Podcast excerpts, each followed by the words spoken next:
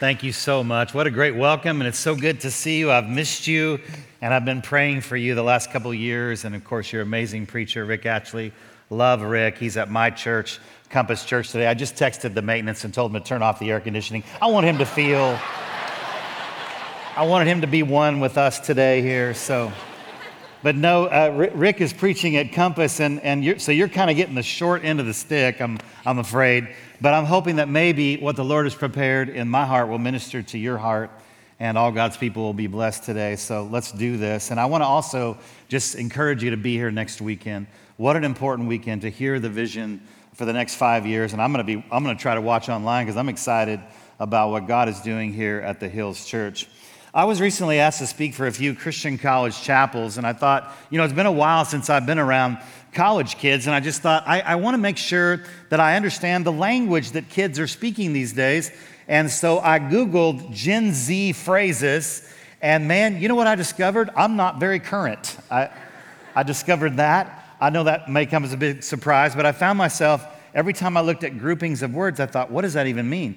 So I want to share with you some of my findings in case you have college kids in the house, or maybe grandkids that are college kids, or you're getting ready to have college kids. Here are some of the language that I learned. First of all, I got the tea. I got the tea. Does anybody know what that means? It means I got the lowdown. I got the details. I know the latest gossip. Not to be confused with sip the tea. That's totally different, okay? That means kind of mind your own business. Or spill the tea, right? Which means give me the lowdown, spill the tea. All right? How many of you are learning right now? You're learning. Okay.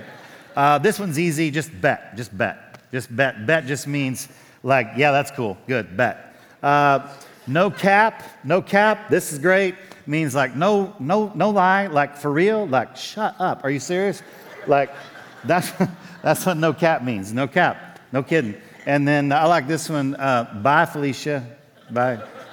Like I'm tired of putting up with you, Felicia. Bye. I don't know who Felicia is, but we're tired of her.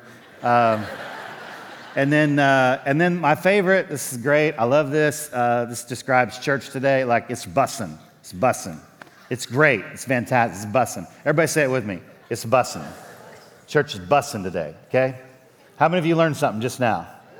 All right, we need you to wake up a little bit. Here's the thing. We might not understand everything the younger generation is saying today, but there are some words that all of us can say that have the potential to make a huge impact in our lives and our relationships. I want to talk to you about the power of words and their potential to change your life today. And I'll start with this. Have you ever had the best of intentions, but you just ended up saying the wrong thing? Anybody else? Not long ago, on a cold winter night during the polar vortex, I know it's hard to envision cold right now, but just think about it. Think about what it was like, all right? During Snowmageddon, my wife, Michelle, and I were, my wife, her name is Michelle, wanted you to understand she was my wife. We were cuddling on the couch, and I wanted to express my love to her, and I was trying to find the words to be romantic, and yet I'm always trying to make her laugh as well. So I looked her in the eyes, and she was so beautiful, and her skin was so soft, and I said, "Sweetie, you're so beautiful, and you're so cuddly, you're like a big marshmallow."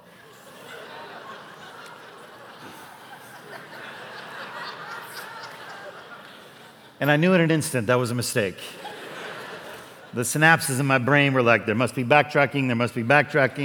And I said, I mean like the mini marshmallows you put in the cocoa, like microscopic size 2 marshmallows that you sprinkle on the cocoa, but it was too late.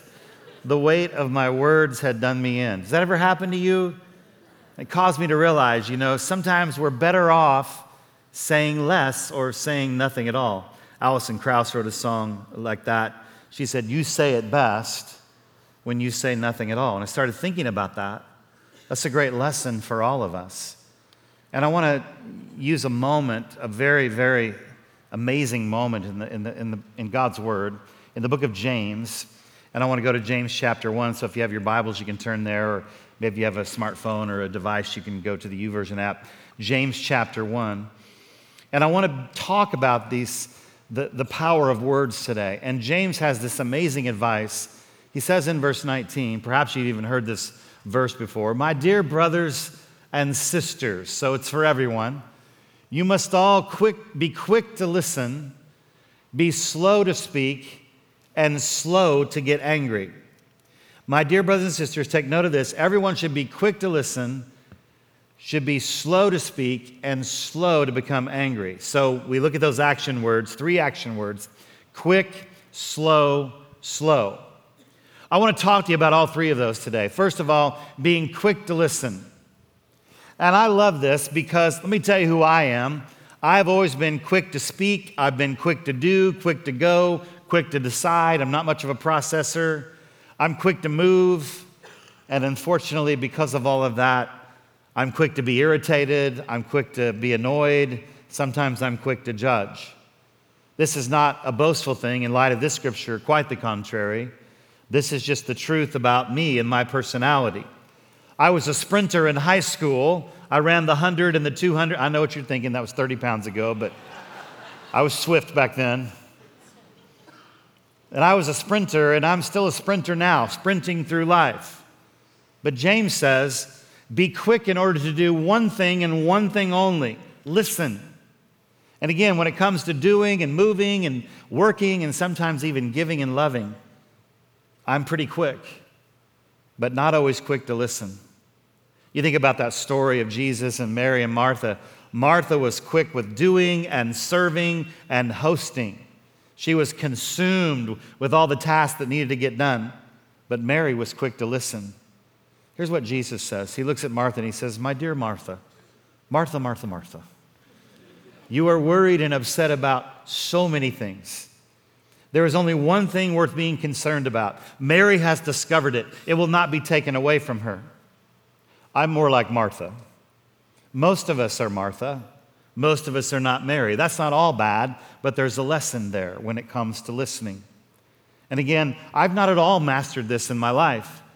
I always let my wife read over my manuscripts before I preach every time. And my wife looked at this manuscript and she said, "Oh, a message on listening." So interesting that you would preach about something you have no real life experience in.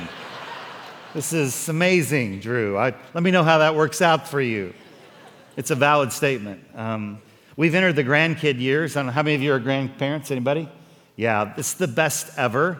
They tell you it's the best. It is, it's the best, it's amazing. And we have three new grandbabies in the last 2 years, so we're very busy. And we found ourselves recently, I have a grandson named Henry, and Henry is almost 2. He'll be 2 a week from today. And we were babysitting Henry, and at the same time, we were dog sitting for our son's dachshund. His name is Einstein. So our tranquil, empty nester house was a wee bit spirited, if you know what I mean. I mean, if you want to ramp up the intensity of your house, just add a toddler and a wiener dog, and life will really speed up. It'll really speed up. So my wife decided to go get her nails done, and she left me in charge. And she said, "You just have one job. Just keep an eye on Henry. Keep an eye on him." So Henry and I, we played blocks, and we played toys, but I got a little bit tired, and I thought, hey, you want to watch Coco Melon? I don't know if any of you young parents there watch Coco Melon, but it's a baby cartoon, and he loves Coco Melon, so we're sitting there watching Coco Melon, and I'm thinking this is going to keep his attention for like 30 minutes. It kept my attention for 30 minutes. It did not keep his attention for 30 minutes. So I'm mesmerized. I don't know what that says about me, but I'm watching a baby cartoon. The little baby, he's getting a big boy bed, and I thought it was very exciting, so we're watching. The plot was pretty intense. JJ's getting a big boy bed, and I look around, and Henry's gone. And I'm like, oh my gosh, I had one job, and so I paused Coco Melon because I wanted to see how it was going to end. and then I look around, and I finally see Henry, and he's off in the corner with Einstein, the dog, and he's eating Einstein's dog food. And they're sharing bites, which we've taught Henry to share, so that was sweet. He was giving him a bite and then taking a bite. And I later confessed to my daughter, Hannah. I texted her and I said, hey, say Henry hypothetically ate a little piece of dog food. Is that a terrible thing?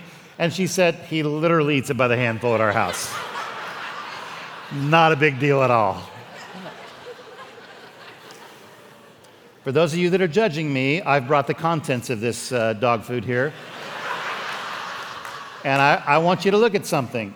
This dog food promotes healthy weight, healthy skin and coat. Not sure how that translates to a toddler, but healthy joint. Look up here in the top right-hand corner, bright eyes.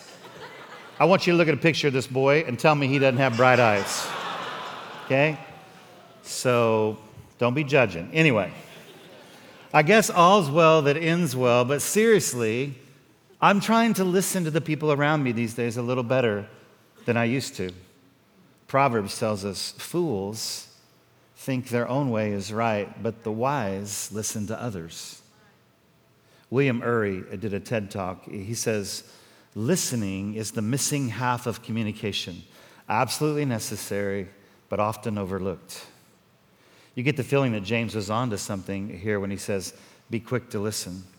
James knew 2,000 years ago that listening is the missing half of communication. And remember, we live in the age of communication, right? Everybody's talking, texting, tweeting, posting. But how much listening is really happening in such a distracting world these days? I've learned something about myself lately. When it comes to listening, I'm often listening merely with the intent of trying to figure out my response back to the other person in which I'm having conversation. But Ury says that a genuine listener will put that other person in the spotlight, allowing yourself to take in their speech, their body language, their inflection, to really understand what they're saying. So when we're a selfish listener, we don't really connect with the other person. We're simply exchanging words. We connect, but we don't converse. When it comes to genuine listening, we don't just listen to what is said, but what is not being said. We don't listen to just the words, but what is behind the words.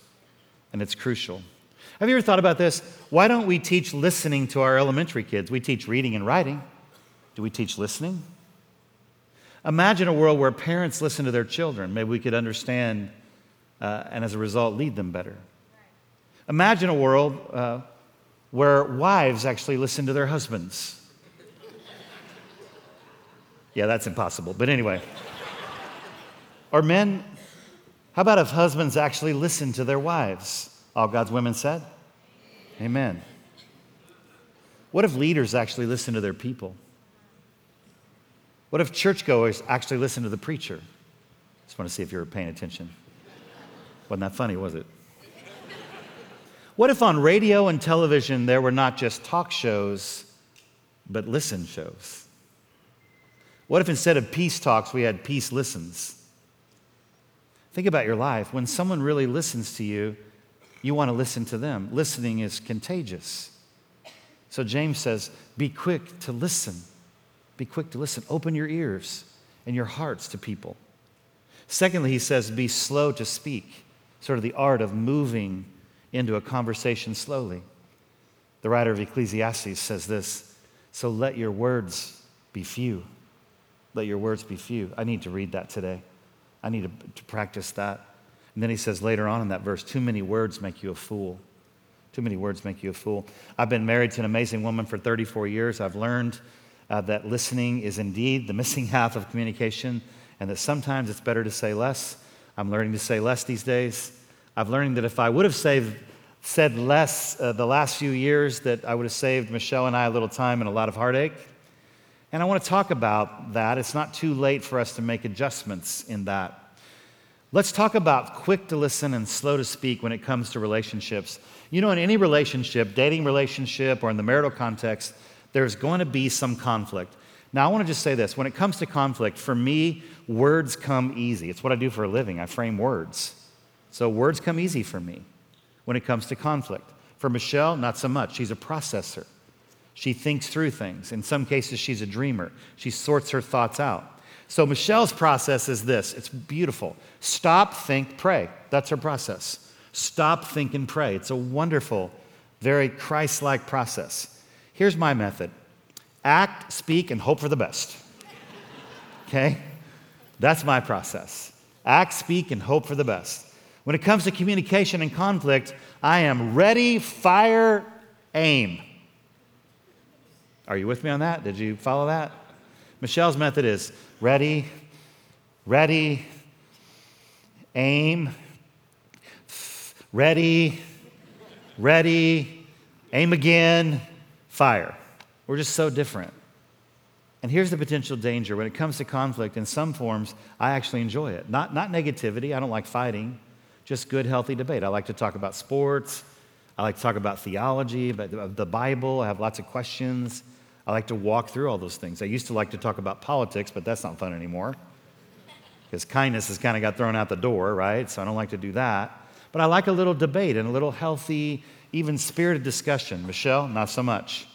Any form of debate or conflict, and she begins to worry. Is this going too far? Is somebody getting their feelings hurt? Is a fight about to break out? And newsflash about conflict, there is a direct link to opening your mouth and anger. There's a direct link to this. And if you read the rest of that verse, in fact, hold off on that, I'll get there. But what happens is when conflict happens, and it's just inevitable, I get amped up, my wife gets locked up. I get amped up, I'm ready to talk, she gets locked up. Amped up versus locked up. I'm quick with words, that's my job, I frame words, I speak, so I have something to say immediately when it comes to conflict. Michelle needs a little time. And just know this, when you're in a fight, time is never really your ally. And timing delivery is real important. So amped up versus locked up. Who wins every time? Surprisingly, nobody. Nobody wins. If I'm quick with words, that's not winning. If she's suppressed and stuffs it way down, that's not going to eventually end well either. One person is spewing, the other person is stuffing. Spewers versus stuffers. No one is really listening. And when that happens, it leads to something that grieves the heart of God. And James gets at this. It's sin. In Proverbs 10, it says this, so simple. Where words are many, sin is not absent. Where words are many, friend, sin is not absent. It's there. It's in the midst. Let's go back to what I said earlier. There's a direct link to opening your mouth and anger. It's the third directive in this grouping of verses. James says, be quick to listen, be slow to speak, and be slow to become angry. Now, to be fair, anger is a very common human emotion. Let's face it, we all get angry from time to time. One of my favorite lines from Toy Story is when Mrs. Potato Head says to her man, are you in a good mood? And Mr. Potato Head says, I'm not sure. And she says, okay, I'll pack your angry eyes just in case. Sometimes we pack our angry eyes. Maybe it's a result of road rage or rude people or arrogant people, those who think they know all the answers. Maybe it's your boss that you work with, little things. Maybe it's big things.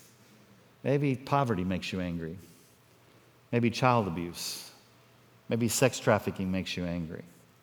By the way, don't ever confuse anger with indignation. James is talking temper, not justice. He's talking rage, not a righteous cause. And he tells us the reason to be passionate about this is because human anger does not produce the righteousness that God desires in our life.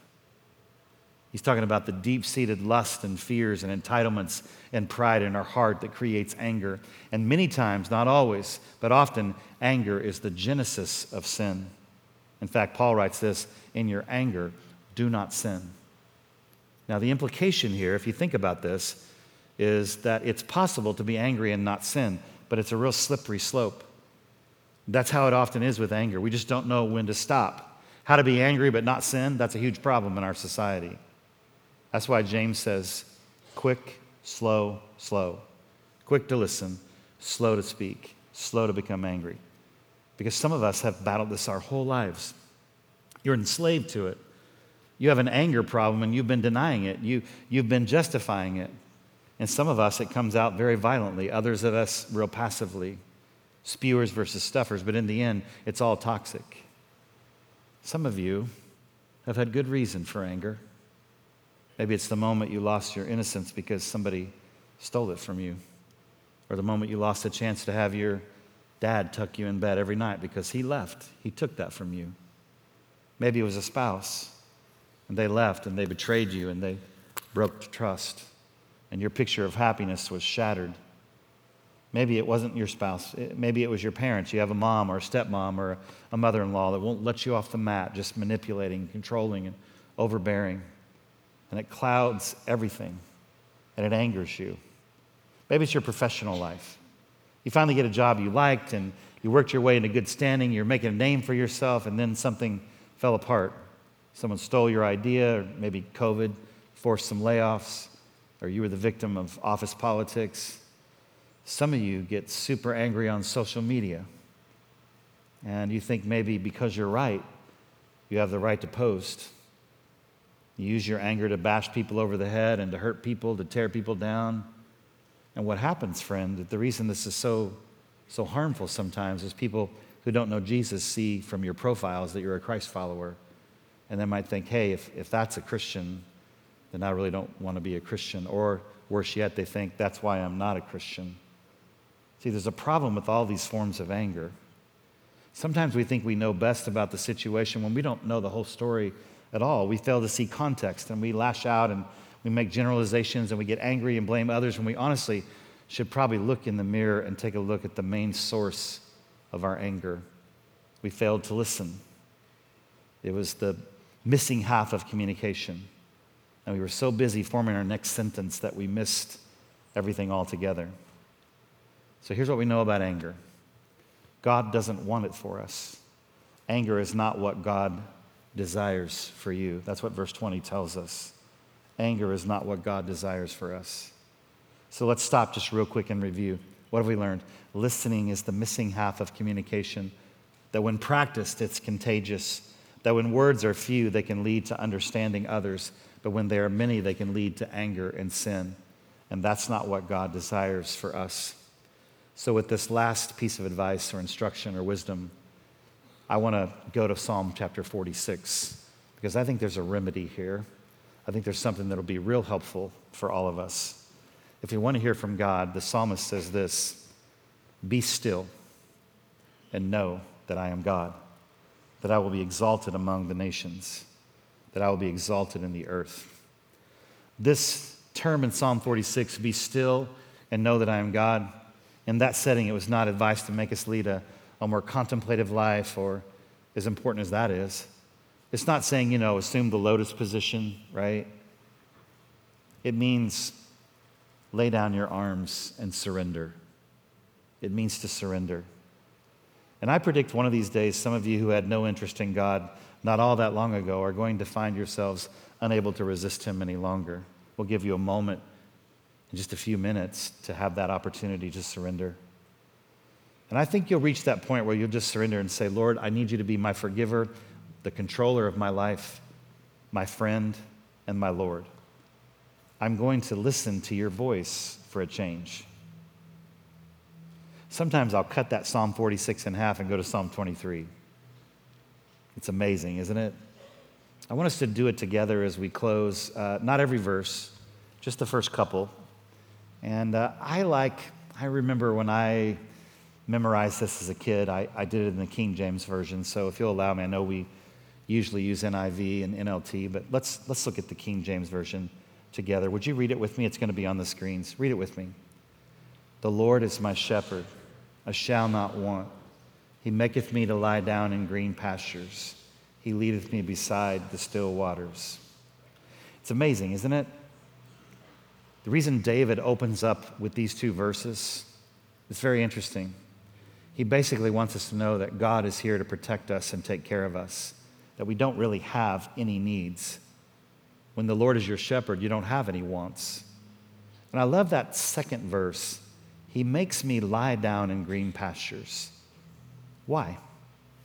Because lying down is the most vulnerable position that a human being can be in. You're vulnerable when you lie down. And he says, I want you to lie down, and I want to take you to a quiet place with still waters. And I just want you to be still. Be still. And then that next verse is interesting. He says, He restores my soul. How do we get restored in this world? We listen. We listen. We get in a vulnerable position, and we hear the voice of God. So let's just do that for the next moment or two, would you? Would you just be still with me? And I'm going to give you a series of things that I want you to think about and contemplate. So if you would, if you don't mind, if you're watching online, we'd love for you to do this. Just close your eyes for just a moment. And I want you to surrender your ears and your heart as we close this out. First of all, take a moment and just be still and thank Him for His mercies that are new in your life every morning.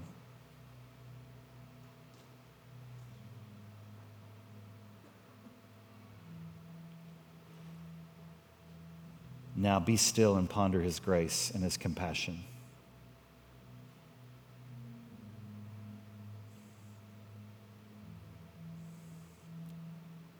If you have children or grandchildren, be still and see him in the beauty of your kids.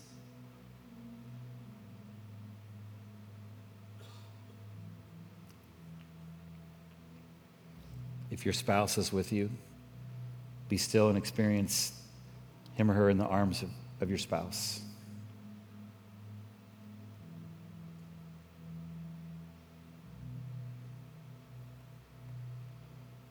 Be still and fathom his immeasurable love.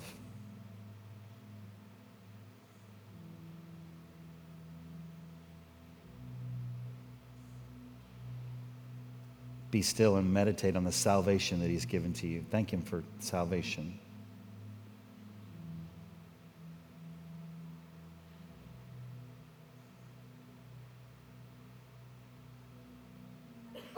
Be still and see him on an old rugged cross.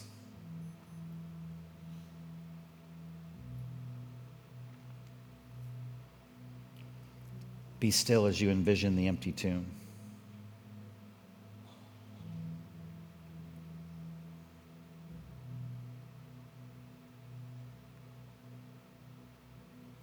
Friend, be still and know that he is for you, that he loves you, that he's preparing a place for you.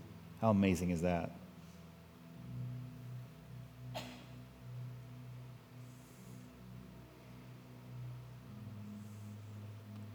Just be still and know that he is God. You can open your eyes. Many times and on many occasions, there's a time to say life-giving words to the people that you love. Sometimes they need to hear the weight of your words. But sometimes it's best just to say nothing. It's restorative. It's replenishing to just be still and listen. We're going to sing an invitation song in just a moment. If you need prayer, from someone, they will be here to receive you and to pray with you in the prayer room right to my right here. But if you would like to speak with someone today about surrendering your heart to salvation, to surrendering your heart to baptism, we are here for you today. Maybe today is the day that you lay down your arms and surrender and you listen to the voice of God. Let me pray over you today. God, we love you. I thank you for these sweet people in my midst today, and I pray, God, your blessing on each one of them. I thank you for the Hills Church and for the vision that's going to be laid out even next weekend. God, we pray your anointing on that vision. And I pray today your protection and your Holy Spirit around the men and women of God in this room. And I pray, God, if there's anybody in here today or maybe watching online that needs to surrender their heart and their life to you, that they would do so. Father, in just a few moments for this in-person audience, as we sing this song, I pray that you would stir the hearts of some of your people. If they want to surrender their hearts to you, that they would come, they would walk down here, that they would get prayed over, and that they would receive the gift of salvation. Father, some need to be baptized. And so, God, whatever that decision is, I pray your anointing and your protection over them today. We pray all this in Jesus' name. Amen. Love you guys.